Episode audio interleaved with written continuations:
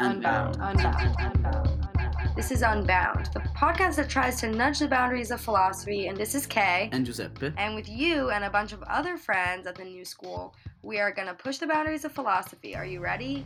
Let's begin our journey to become unbound.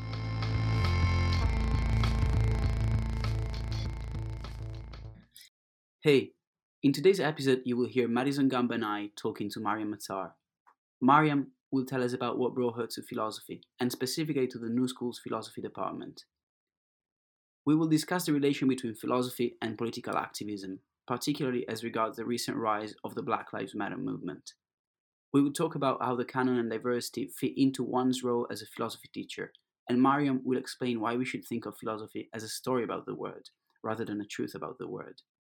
Finally, we will talk about the New School and Mariam will share her experience with writing a thesis and some tips about life in the department and collaborating with our peers. At the end of this episode, courtesy of Simon Critchley, you will listen to Eat Your Funky Dasein, a Heidegger inspired track by Simon Critchley and John Simmons. Sit back and enjoy. Hello, this is Unbound, the podcast that tries to redefine the boundaries of philosophy. In every episode, we invite a guest to discuss philosophy with us. My name is Madison. I'm a master's student at the New School for Social Research studying philosophy.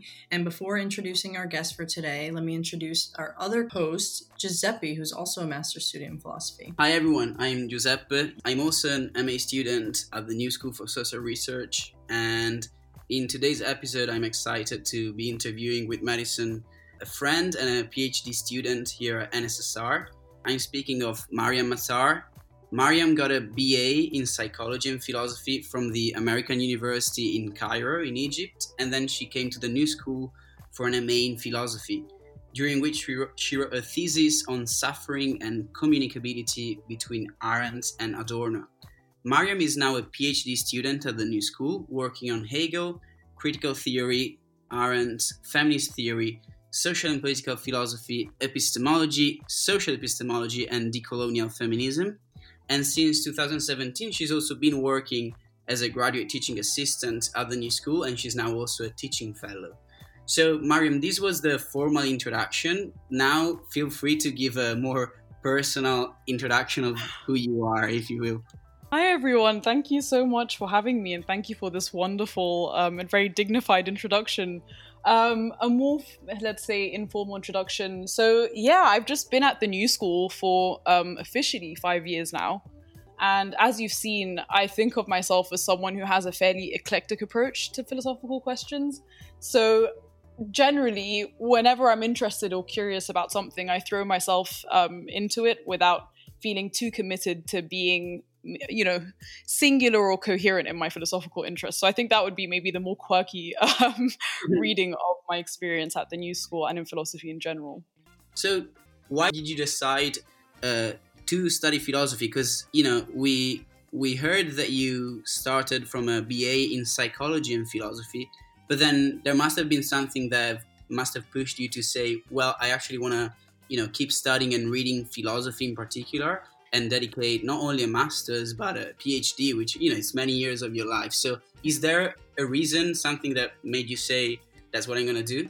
So I'll be as brief as I can about this because this is really lifelong work that is to be done in therapy in general. but um, I I I grew up fairly multicultural. So I was born and raised in the UK to immigrant parents from Egypt. I eventually moved to Egypt when I was 12. Um, and what happened is I was so consistently overwhelmed by my cultural both interiority and exteriority in ways that I immersed myself deeply in a variety of thinkers, diasporic and otherwise, and felt that the only thing truly worth my attention in terms of an education is trying to figure out human behavior, trying to figure out um, what it means to belong to a specific culture, asking questions about culture and history in general. And so what happened was I, I thought the avenue would have been psychology. It made sense to me that psychology was the best way to try and understand how to kind of unify our many selves. Little did I know, of course, that there was a specific scientific pretense in psychology as a social science that I found in, um, inherently facetious. I found it quite deceptive. Um, and I just so happened to be taking a class on Foucault when I had this discovery. Okay. And so through Foucault, I, I came to the realization that um, philosophy really is the best avenue. Um, I think that methodologic, like methodologically and from a literary standpoint, can help me um, invest myself in the political and social questions I'm I'm very curious about. Right, especially because philosophy can help you in so many different fields. So it's just going to give you that broad skill set to really go and assess what it is that you're interested in. One of the perks of philosophy, in a way, is that it, even though, of course, every methodological venue of philosophy will claim to have some um, overarching ideological commitment, ideally, mm-hmm. philosophy in its essence um, is is very open. It's, it's very self reflexive and very open to yeah. kind of um, let's say, disarming or questioning itself. So you grew up between the UK and Egypt. So my question is then, what made you think of the US and in particular of the new school? There are kind of two strands of the story. I think if we're to take a step back, the first strand is um, my university in Egypt is a it's a liberal arts university, fairly elite, um, unfortunately, um, and the department was surprisingly good. Um, the philosophy department there, although unfortunately was very much headed by a group of white foreign men. So there were no Egyptians teaching philosophy at the time. So that already slowly became a motivating factor for me. I was like, okay, well, I'm not lo- seeing anyone who looks like me in this field in my own country. Um, and yeah, and so what happened is because of the resources the professors had, and because they were the ones who brought me into critical theory, they also kind of led me to the new school as a potential um, place to pursue my education. And I was deeply attracted to the new school because um, it reminded so the student body that started the new school reminded me of myself. It was a bunch of scholars who, for political reasons, weren't able to practice what they wanted to in their homelands and had to move. Mm-hmm. Um, and I feel very similarly about doing feminist philosophy in Egypt. And so that was really a huge motivating factor for me in terms of choosing the new school as a department. Um, and it's yeah, it's it's managed to serve exactly that function. I feel very liberated in what I can study and do and talk about at the new school. I want to start with a really general question and then we can move more into concrete specifics. Mm-hmm. Um, just give us an idea of this relationship between politics and philosophy and your concern with it. Again, to go back to kind of maybe a historical point here, um, when I so I had been fairly immersed in all kinds of very cool decolonial, post-colonial, feminist, diasporic literature um, in high school and prior to going to, to college. And when I started doing philosophy, despite my being in Egypt, I was introduced to a, what seemed like a very urgent um, sort of historical story about the questions philosophy should be asking. So suddenly I was, you know, it was about Plato and his concern about the artists and Kant and whether or not, you know, he was like, he wanted to concede uh, sensus communis, right? Like suddenly I was reading a lot about libertarianism, individualism, all these things. And the trouble is at the time, we weren't taught that this was a story of sorts, a myth, right? A specific, cur- like curated experience of reading philosophy. And so what happened is at the same time I was experiencing a lot of political upheaval in Egypt. It was I started my freshman year in 2011, which is when the uprising right. began. And there was such a bizarre disconnect. I was both like so enamored by Rousseau and by Plato at the time and found what they were writing to be incredibly important and Kant as well for the revolution, but something also didn't fully translate. And since then, I've just come to the realization that you can't do thinking without being invested in politics too. Thinking and politics go hand in hand.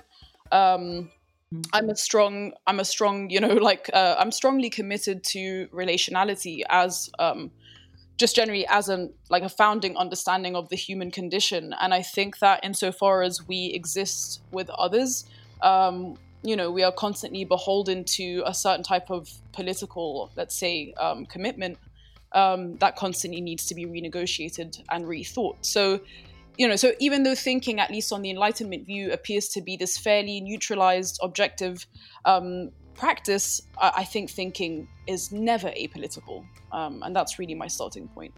That's interesting. And it reminds me of something that one of our professors said to me. I asked her, What is it like to be a philosopher and an activist at the same time? And I was asking if she had had troubles or what was the opinion of her colleagues in you know seeing her so active in politics while being a, an academic? Mm-hmm. and her answer was what do you mean? I'm almost first a political activist and then the two things really go together. So we we've you, you've told us what your areas of interest are. You know you're doing a phd so at, at some point i don't know if you've already started but you're going to have to write a, a dissertation right? So i was wondering given what we've been saying about the connection between your philosophical work and the political effect of it. How is this way of seeing philosophy affecting or has affected already your choice of what you are going to dedicate your doctorate to? Wow, that's a great question. Um, there's a lot to unpack there, but let me answer first briefly, kind of just to get straight to the question. Um, so, so as you can see, like for me, thinking and politics can't be can't be basically separated.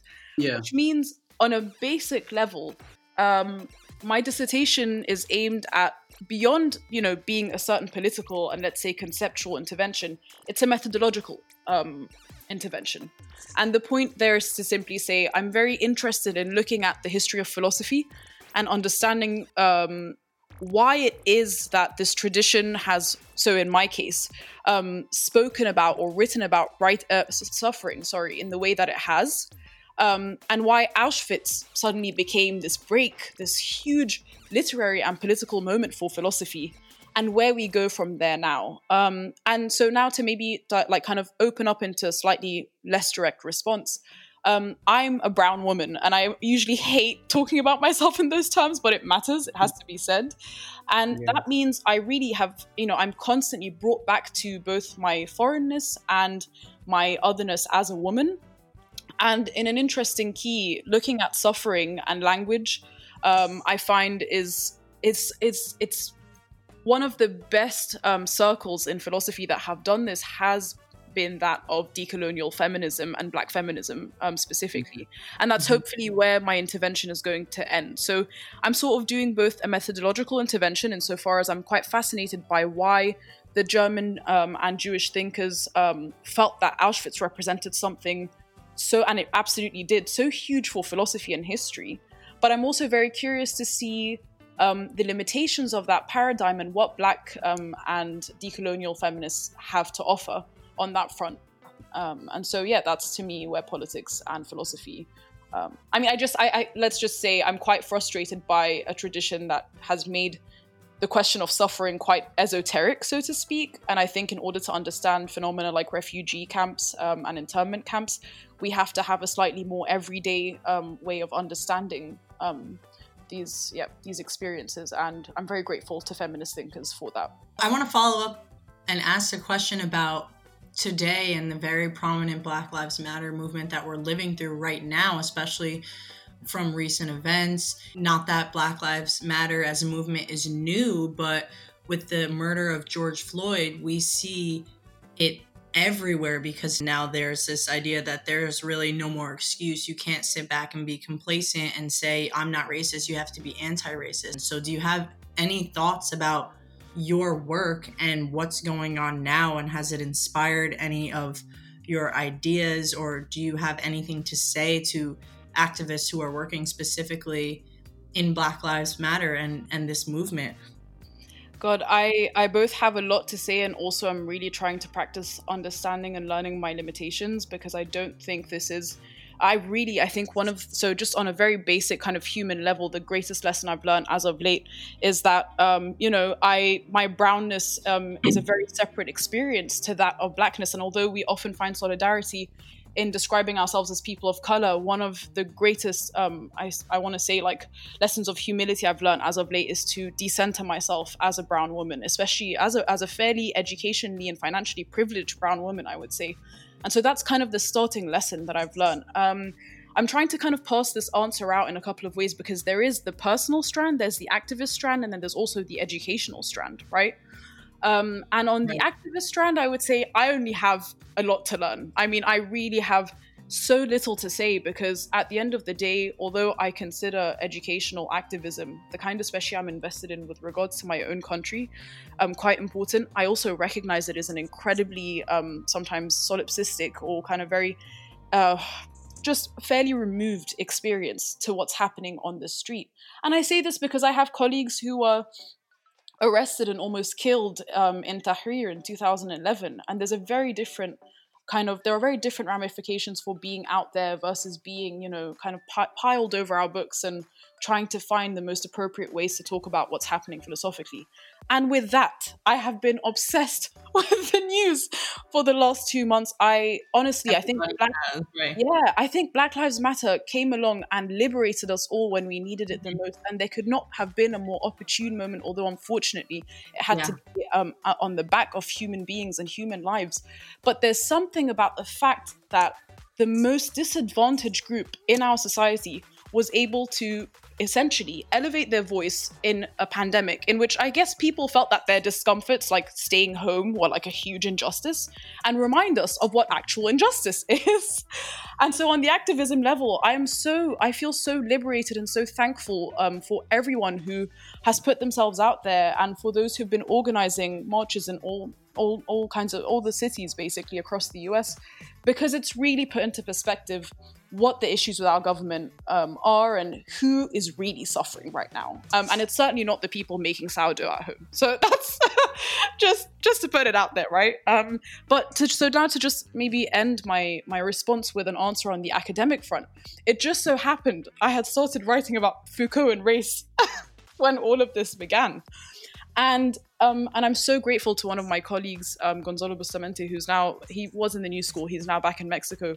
But he and I have had a conversation back and forth about this essay, and it's basically culminated in looking at um, one of Foucault's last lectures of, in the Collège de France, where he basically, very briefly and in a very kind of sneaky way, makes a transition from talking about governmentality um, and neoliberalism to racism, and he describes racism as essentially um, one of the techniques of biopower that not only decides who can live, so it organizes life a, on a very molecular level, right? So if we look at census, if we look at birth control, population, that is one of the kind of key or defining features of um, um, of the biopolitical order. It also so the, so the trick with that order is that it needs racism because racism also explains why so many have to die for others to live.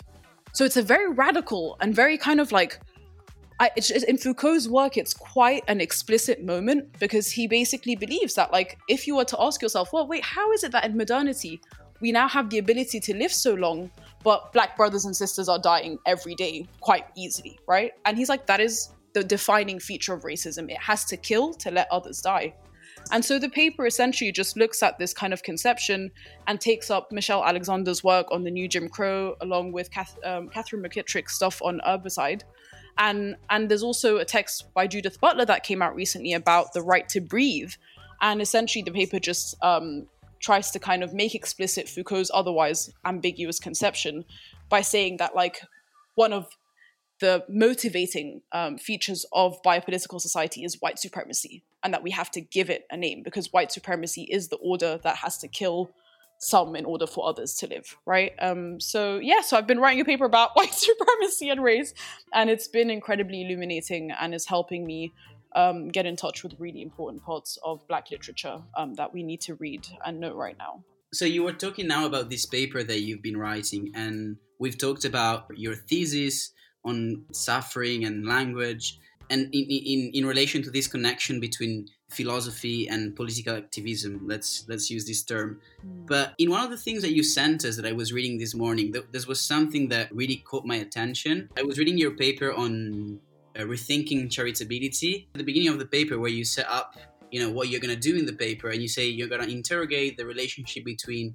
engaging philosophy professionally and political activism but then you argue that, and this is the, the part that I love, you say teaching philosophy is a fundamentally and not just peripherally political activity, which is connected to what you were just saying to us mm-hmm. earlier. But here you you use the word teaching, and and I found that very interesting because you know we've been talking about doing philosophy in the sense of you know your work as someone who reads, someone who thinks, and someone who produces philosophical work. But of course, to be a professional philosopher nowadays, you know, a professional philosopher is almost always also going to be a professor, right? So I'm really interested in this idea that teaching philosophy in particular is fundamentally political.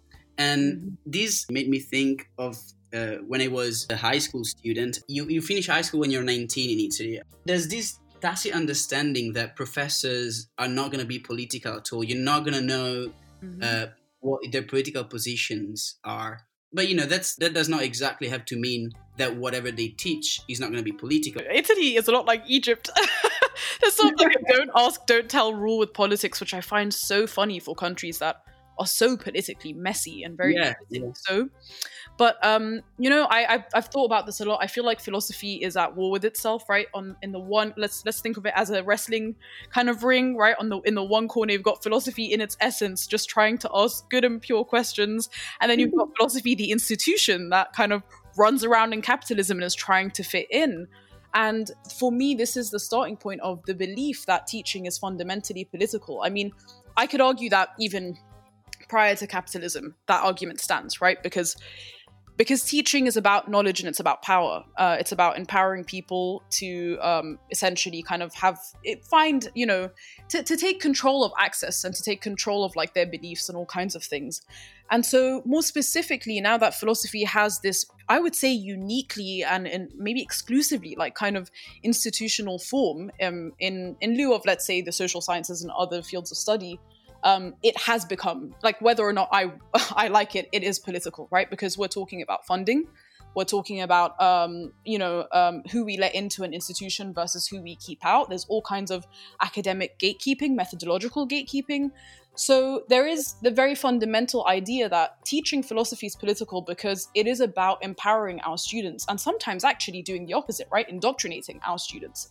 Um, and again, although we feel that students have more free will than we're willing to give them, they are also deeply influenced by whatever is kind of floating around in their lives, and especially based on the institutions they choose to be in.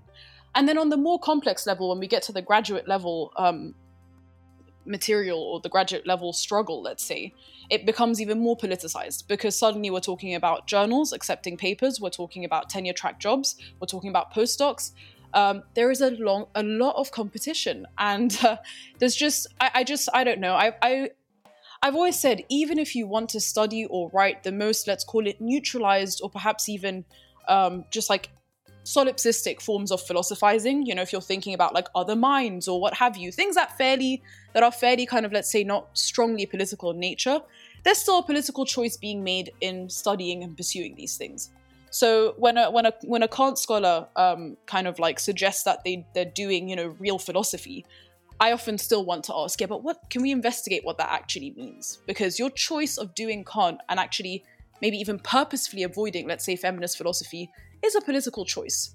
Um, so this is not to ju- it's not to just kind of deflate the concept of of politics. It's simply to recognize the very real institutional dynamics at play in the world we call philosophy today. Another thing that you say in the in the paper when you refer to Dotson, say that uh, the Western canon is a standard of legitimation in the academy. So, uh, Dotson in her paper, she really wonderfully kind of summarizes. She's like, one of the ways in which philo- like philosophy becomes what it is is through two processes. One is of justification, and one is of legitimation, and both more or less point to the process wherein a specific, very popular story and way of doing philosophy gets to decide what a, what the continuing story of philosophy is. So, traditionally speaking, modern philosophy and Platonic kind of philosophy tend to be the father of all philosophy. Um, you know, I, I imagine for many feminist thinkers who first came into the scene, presenting their work involved having to be rejected because that work, let's say if it was especially literary or poetic, did not conform to standards of like kind of logical, um, Western methodological kind of, let's say, um, questioning or, yeah, philosophical, like basically, um, let's just say, yeah, questions, right? And so what that means for us today is very often if you're writing in a methodological key or about subjects that seem to be there's two levels here out of the institutional norm so whether you're in an analytic department or a continental department or even just out of the philosophical norm which is let's say i don't know you're writing fiction that's asking important philosophical questions. These are both often um, rejected on the basis that they do not conform to the standard westernized and by westernized i mean hegel kant plato you know just yeah. Mm-hmm. i like to call them like the philosophical like they're just the philosophical fathers right? The fathers of philosophy. Think of them as like the mount rushmore of philosophy. Mm-hmm. um, if if if it doesn't conform to that standard very often students and professors alike will perpetuate a certain kind of standard wherein anything that looks slightly different just isn't philosophy. Whatever the heck that statement means Right. And, and what you said about teaching as being political, I think exactly in its simplest form for a university to teach philosophy that's considered more diverse or that, ooh, I didn't come across this in undergrad. It most definitely is something political because you're trying to introduce your students to new ways of thinking. And I remember being an undergrad, I went to Montclair State University, and um, my professor, Megan Robeson, who got her PhD from the New School, she went there for undergrad too, I believe, she assigned us Hannah Arendt.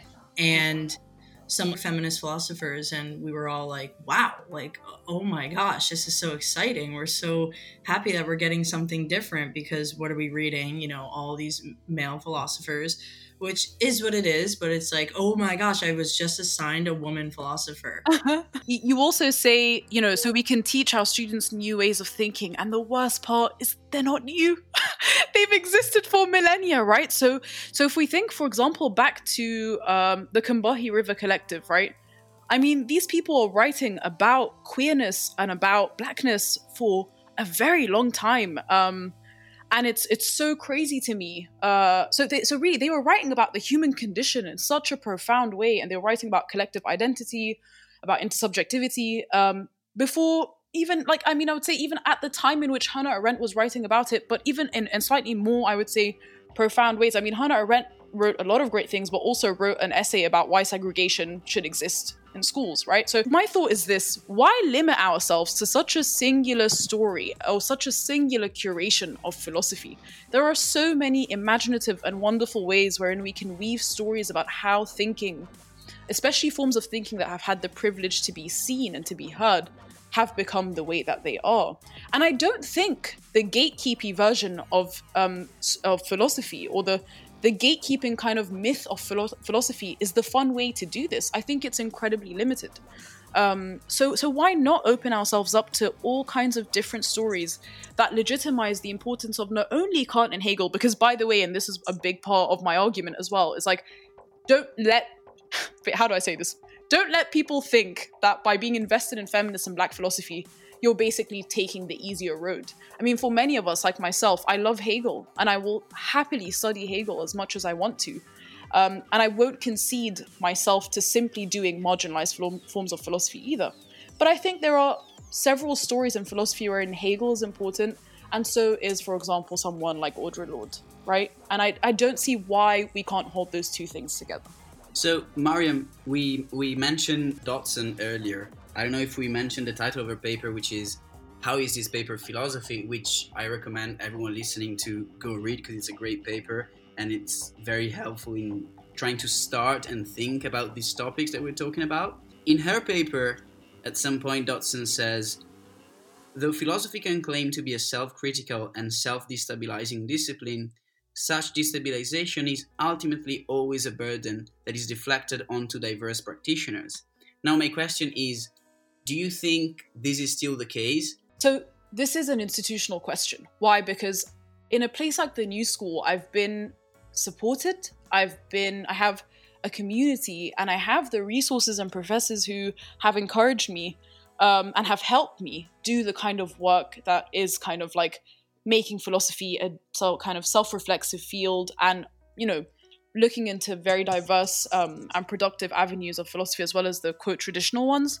And so that I'm, I'm incredibly grateful because being in the new school and being in new york city and being in the consortium so being with columbia and with cuny has introduced me to a host of thinkers and people that have introduced me to specific conferences specific workshops over the summer.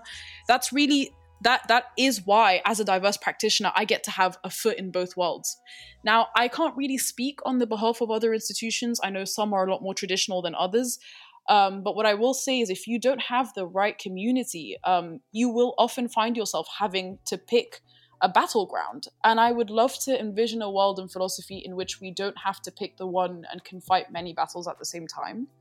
Um, so that's my thought. I think, unfortunately, maybe on a mainstream level, a lot of um, quote marginalized students, whatever that means as well, find themselves having to write.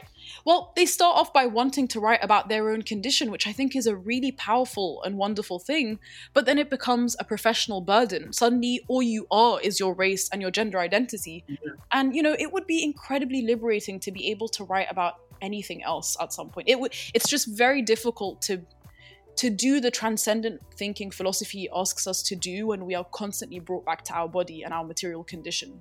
And do you also do you have any frustration with this? I don't know about you too, Giuseppe, but sometimes I find frustration with this. How do you feel about the fact that we are expected and and we have to work through this traditional canon that we've been you know fed throughout these years as philosophy students. So again reading descartes reading plato reading aristotle um, whom i love but you know going through this timeline of philosophers and being expected to master these to put it bluntly, this group of men who have, you know, dominated philosophy and we're expected to master to master those before we even have the audacity, so to speak, to branch out. That's always something that frustrates me. It's like, I just want to write about what I want to write about. I don't want to think through the vein of so and so as I'm doing it in order to prove that I'm philosophically capable, if that makes sense. I just jump in quickly uh, with an anecdote. I did philosophy and politics in my undergrad in the UK I know many people had this experience where you've got a, a, an undergraduate degree and you've basically never read any women almost.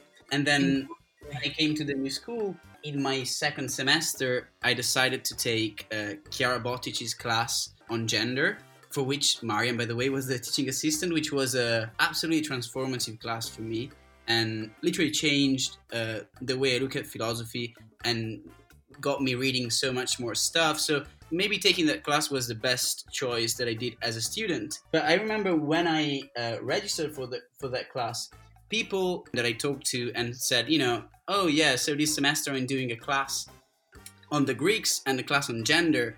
People were like, but why are you not taking the course on Kant or why, why are you not taking the course on Descartes or whatever was off was on offer that semester? And the subtext to that was you can, you know, read gender studies in your free time or before going to bed. You know, there's this idea that uh, feminist thought or gender studies or transgender studies is just stuff that you can read in your own free time, but you should really make use of these few years that you have in university to be to really grapple with those texts like you know, the critique of pure reason or the phenomenology of spirit. That's so fascinating. I'm going to kind of jump in with a joke in response to that, which is, you know what? If we can read gender and feminist philosophy before, and let's say, like, yeah, all kinds of other interesting philosophy before bed, then kudos. That's actually a huge perk because that means these people know how to write.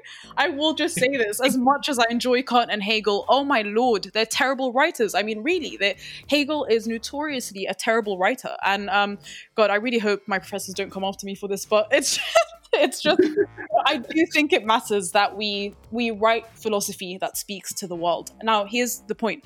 I don't mean let's burn the philosophical canon because it's so poorly written. And I mean, of course, it isn't. In many ways, it's also quite illuminating and quite telling of a specific literary tradition, right? That's that is what I enjoy about reading quote canonical thinkers is I get to translate. I get to sort of look into the context in which they were writing and do all this fun work of understanding what the heck Hegel means when he when he says like self consciousness, right? Um, but really, I think it's a huge it's a huge um, win that we've reached a point wherein philosophers who are writing about feminism and about gender uh, write books that are read before we go to bed or on the subway right? And that's not to say they're not as philosophically rigorous. They absolutely are, but they're also fascinating and they're also daring. And so that's that's a, a point I have. I think we have to remember consist and I know maybe this kind of takes us out of the realm of being immersed in philosophy as a truth of the world. But philosophy is a story about the world, right? And so maybe I'm just being, you know, I'm too committed to realism here, but I constantly remind myself that these are stories. Again, there is a process of curation here um, and that even again in choosing to sort of knight a specific series of texts as canonical, there is a set of presuppositions and values going into that process. Now, why that's important is because it means we're all entitled to our methodologies. So we all famously do this thing in departments where we love to, um, trying to think of a polite way to say this, but kind of dunk on each other's methodological commitments, right? So the psychoanalysts have beef with the critical theorists. The critical theorists hate, um, you know, the phenomenologists. I mean, this is all kind of anecdotal, but the point here is we all really love this kind of rich cultural sphere that is, philo- you know, philosophy doing, so to speak. But we're all also entitled to those methodologies, and so we can fight for them so long as we accept the like the kind of very basic pre- like pre- um, pre- premise that we're all choosing these commitments. That there is, it's not that we've kind of inherently found our way into truth, but that we've kind of stumbled upon. And usually, I always, this is a joke I always like to say, it's like we always either stumble into Kant, Spinoza, or Hegel. It always starts there. Sometimes, if you're lucky, Wittgenstein. But for the most part, you start philosophy there and then you kind of find your way into varying avenues. And so, if we're honest about the fact that these are choices, power to you. Read whatever and everything you like, and let's have it all, because why not, right? But what I refuse to believe is that the curated story we've inherited from the history of Western philosophy, which, by the way, has taken us years to also depart from, right? It, I don't think it's a victory that we're now just learning about, quote, diverse forms of philosophy. I think it's a huge failure on our part. Other departments have reached that point before we did. But the point here is, I refuse to believe that that story is inherently true or that it's valuable because it's presented as the most coherent story. I think that is an insecure and unimaginative way of doing philosophy, and I personally don't want to engage in it. I have a question for you, maybe moving on from this topic, but relating back to something that you said earlier. You mentioned the fact of being at the new school and the new school being historically a different place. It's even in the name itself, right? The new school.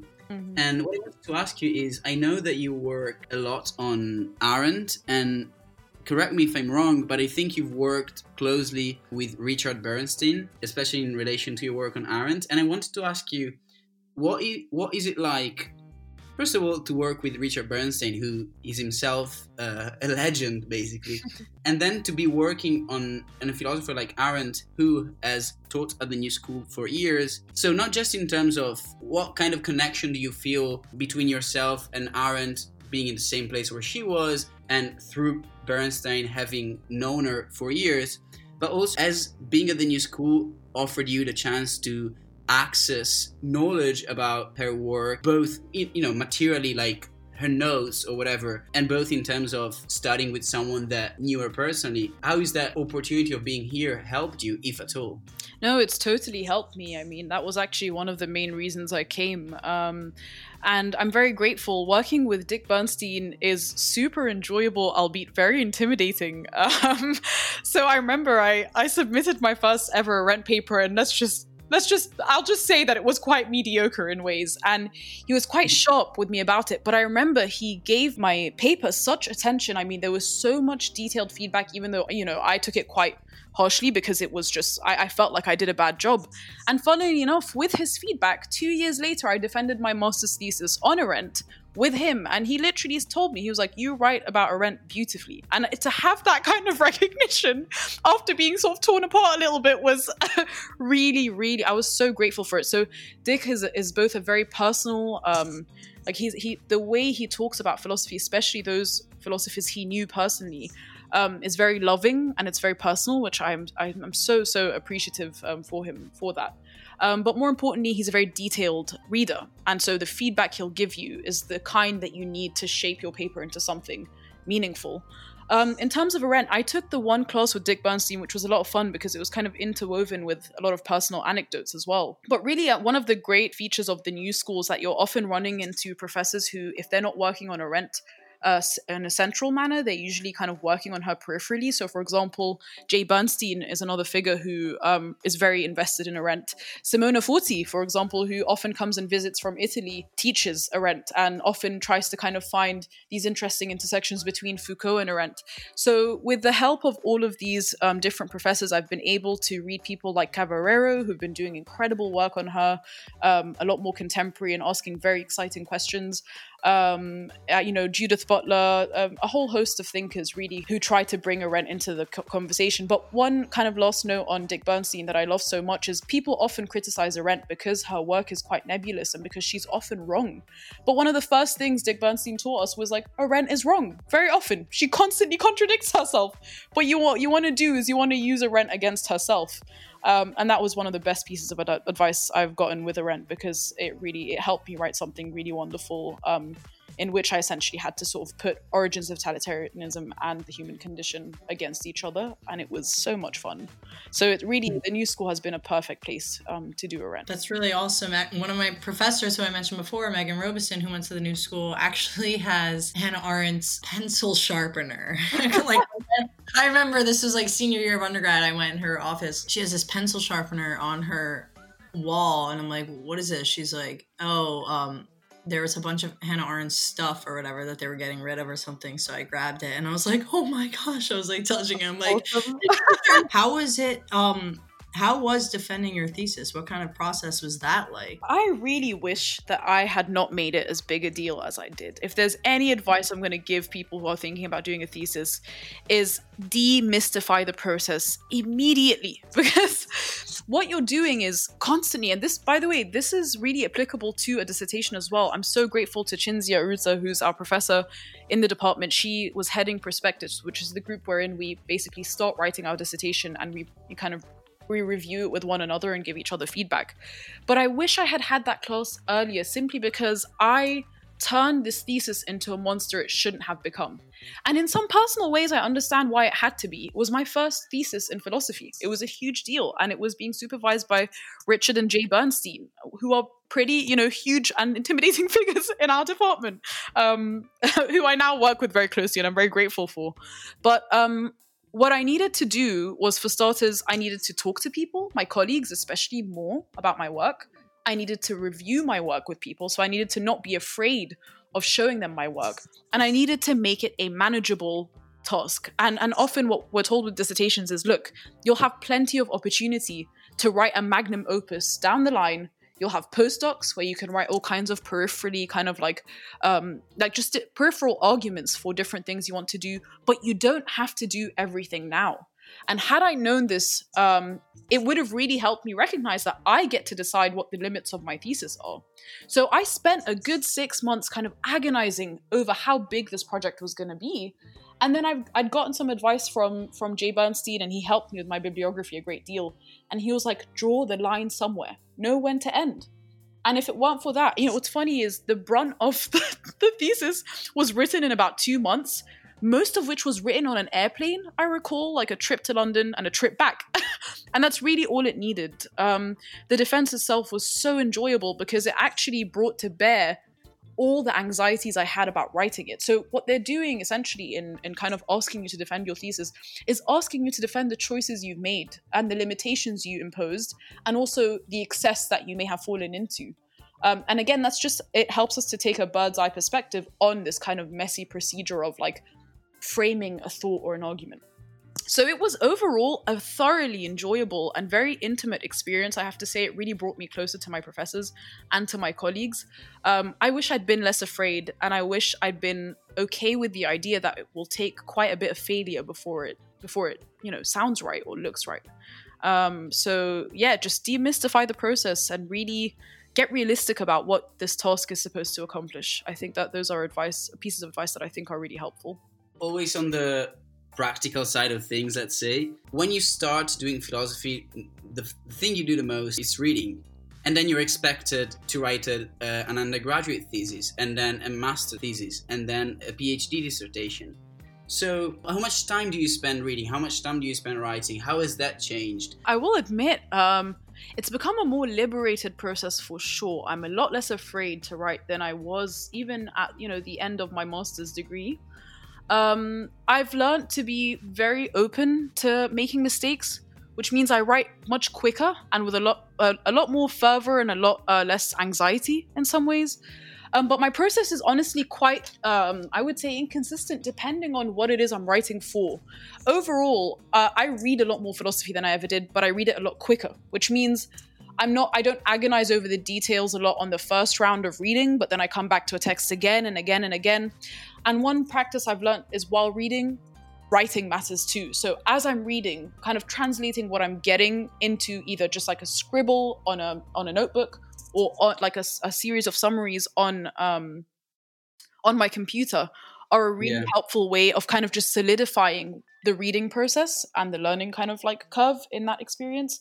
But really, I don't know, it's different things for different people. So I have learned better to write about 400 words a day, maybe let's say four days a week, than to write once a month and come back to it and do another kind of gigantic kind of like piece and then another gigantic piece like it really helps yeah. to have a to-do list and unfortunately again i hate to make it sound this kind of crude and pragmatic but really having a to-do list in terms of so you know first there's a foucault exegesis that has to happen then there's a butler exegesis that has to happen then i have to write a paragraph wherein i synthesize these thoughts that is usually the starting process for me and then everything else kind of morphs together and i make this sound like it's way more wonderful than it actually is. It can, can be very messy. I've just accepted that there will be days where i'll wake up and it's incredibly convoluted. At the point that i'm trying to make is just not coming to me. The connection just isn't being made. Mm-hmm. um, and there are days where it flows quite smoothly. And here is essentially my kind of my concluding note on that read your friends and let them read you. So there are no truly, I think our colleagues are the greatest teachers we have in a degree, almost in a way that I think is quite distinct to that of our professors, because they're honest, because we're close to each other. There's a certain connection with um, giving each other feedback that you just won't get with um, people who you're slightly more intimidated by, I would argue. And so when you're feeling really stuck, review your thesis or argument, but like pass it by a colleague um, and learn to read your colleague, colleagues too. So, reading your colleagues and correcting their work and helping them with feedback teaches you to identify the same in your own work. So, really, I just I don't think, although philosophy feels very lonely in the way we do it, I don't think it can be done alone. It's a conversation and it demands the presence of others to help question our basic like arguments, help us think of different texts that could be helpful and help us synthesize thoughts that may seem obvious in our heads but maybe don't translate on paper. So yeah, just kind of breaking down the process into a, kind of a list of tasks and having one or two colleagues, trusted colleagues, who I know will kind of really give it to me straight after the paper's done, have been a godsend for me over the last couple of years. And speaking of to do lists, I actually just started um, really making to do lists for my days. It's really easy to check in with yourself and say, hey, here's all of these things that I could do today. When you have it written in black and white, it becomes, you know, easier to motivate yourself. And if you check off, oh, I did this, I did this, look, I just checked off six things I did, you feel more accomplished and then in turn feel more motivated. So I think to do lists are extremely important. And also, like you said, writing 400 words a day, even if you wrote two sentences a day. And even if it's terrible, even if it's it, terrible. just get your writing. And I put a note in this in the message saying I'm petrified of writing because that that's seriously an issue I have. Like like I'm I'm petrified of writing. I want to get that as a tattoo. I that is such a motto. I am. It is a. It's part of my human condition. I'm petrified of writing. I totally relate to that. And you have to ask yourself as well: Who am I writing for? I mean, I get that we we're writing for some fictionalized future version of ourselves that's this like hopefully famous and whatever kind of figure, but like really it, it takes a lot of courage to just sit and write the most pretentious and maybe even problematic right and selfish kind of piece of writing wherein you just get to express your inner thoughts. And trust me they never look the same on paper as they do in our heads. I mean we think we know ourselves and then we put it out there and it's we know ourselves in a completely different manner right? Um i really i, I totally share that struggle but I, I do think we have to kind of get in the habit of recognizing that even someone like kant had also an incredibly regimented to-do list and kind of like a daily schedule that allowed him to deal with that petrification in some concrete in some material way right? Like i think honestly the worst writers are the ones who kind of get up sit down on a computer and are like hmm, hmm, hmm, here is my magnum opus done in 24 hours. Like truly that is the worst kind of writer. I think the best mm-hmm. writers are the ones who whose writing shows the hesitation um, and the humility as well as the brilliance of their thinking. Say as well one of the best to-do lists is the one that says throw the to-do list away. So I, I truly so first of all guys like have fun. Like that, that you can't we cannot engage the stuff that we're doing which is incredibly alienating and serious and so high stakes all the time if we're not having fun i cannot write if I'm not reading fiction or if I'm not watching science fiction and fantasy. Like, without these two things, I don't know how I would do philosophy. These are really serious things to me, as well as, of course, having a social life. So, having my community, a, a group of people who can really fill my head with noise in a way that is like very different when I'm writing quietly alone. These things are just as important as the time stamped 815 do one line of you know Greek translation, uh, 930 um, read some Spinoza, right? Like loosen up a little bit and I think recognize that the the parts of our life that so basically take time to not be a philosopher too. I really think that we can't do this kind of stuff if our entire life is completely engrossed in quote being a philosopher. Again whatever that may mean. You need to be a human and you need to have other things going for you. And i think you know one other kind of motivating force behind that is having a sense of humor. Like I, so I always have this conversation with my colleague Miranda Young, who's also at the New School, um, and we just love laughing about philosophy. I mean, if you look at the symposium, for example, even what, how does the symposium, you know, what is the context of the symposium? It's a bunch of philosophers, friends of um, quote Socrates in that moment, drinking wine and being absolute nutheads. You know, like they're they're getting completely drunk, they're laughing. They're I, I think at one point um, Socrates kind of asks Alcibiades to flex his biceps and he kind of squeezes them. And I mean, that's funny stuff. And I do think you have to, if you're going to think seriously all the time, you need to have a sense of humor about it. Like, you genuinely have to be able to laugh and to recognize the limitations of the seriousness that this stuff brings about. Because I'll tell you this much in dealing with COVID and with um, the, the situation with Black Lives Matter, the perhaps the best way I've been able to decompress has been through humor, has been through talking to people and laughing about things and watching comedians who talk about being black and who talk about the pandemic, right, in ways that are lighthearted as well as they are serious. Um, so, and I also have, for example, Simon Critchley to thank for that because he's a great example of being a humorous and serious thinker in our department. I love to watch uh, Simon Critchley's trailer for Applied He did a trailer for these podcast that he's doing on on being in time, and the trailer was just amazing. I just loved it. He also wrote this hilarious. Um, so I think it was the LA Review of Books asked or commissioned a bunch of um, philosophy professors to write about COVID, and his entire paragraph was about how this feels so stupid. He's like, what am I supposed to like? What what do you want me to say that's going to sound profound? Like this is not a time for us to pontificate. Truly, like this is the time we need to actually take a back seat and be quiet. But it's it's so funny, and and, and that way, it's also the stuff that non philosophers I know love to read the most. And and what more could you ask for? You know? Yeah, absolutely. Yeah, so, I don't know. If you also saw his dance track that he recorded. yeah, he's got some great stuff on Spotify for sure.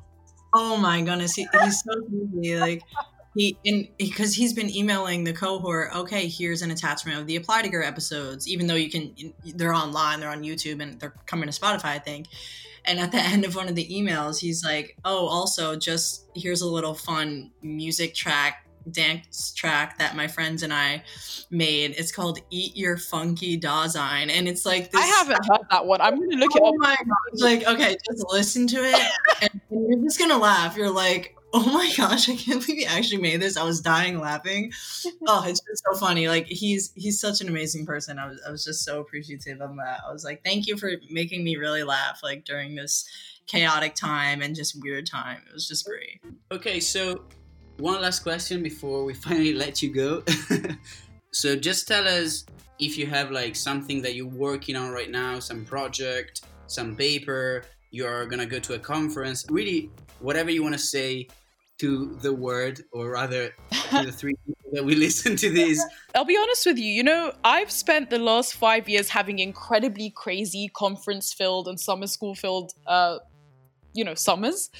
But this year, the exciting thing that I'm doing is just quietly chipping away at my bibliography and reading books in preparation for my oral exams in the fall, as well as just starting this dissertation on the right foot. So, in a weird way, um, and I'm so immensely privileged to be given this space, um, being in lockdown has allowed me to actually cultivate a very meditative, rhythmic, quiet space for writing. And I read my summers are usually full of conferences and travel, and I'm so grateful. And even though it sounds absolutely boring, the exciting thing I'm doing this summer is just quietly writing with myself and with my colleagues.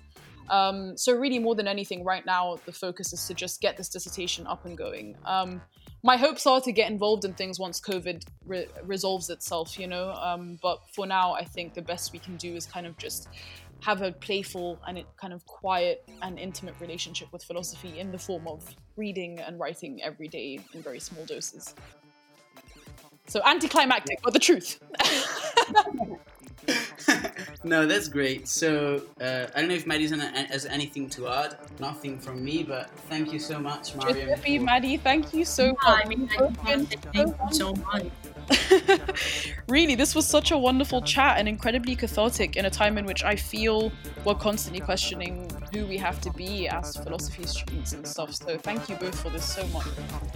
I agree, and I thank you as well. It was really amazing speaking with you and getting your perspective, and just I think it was a really productive conversation. Thank you. I'm very humbled. I'm very humbled. Thank you. So that's it.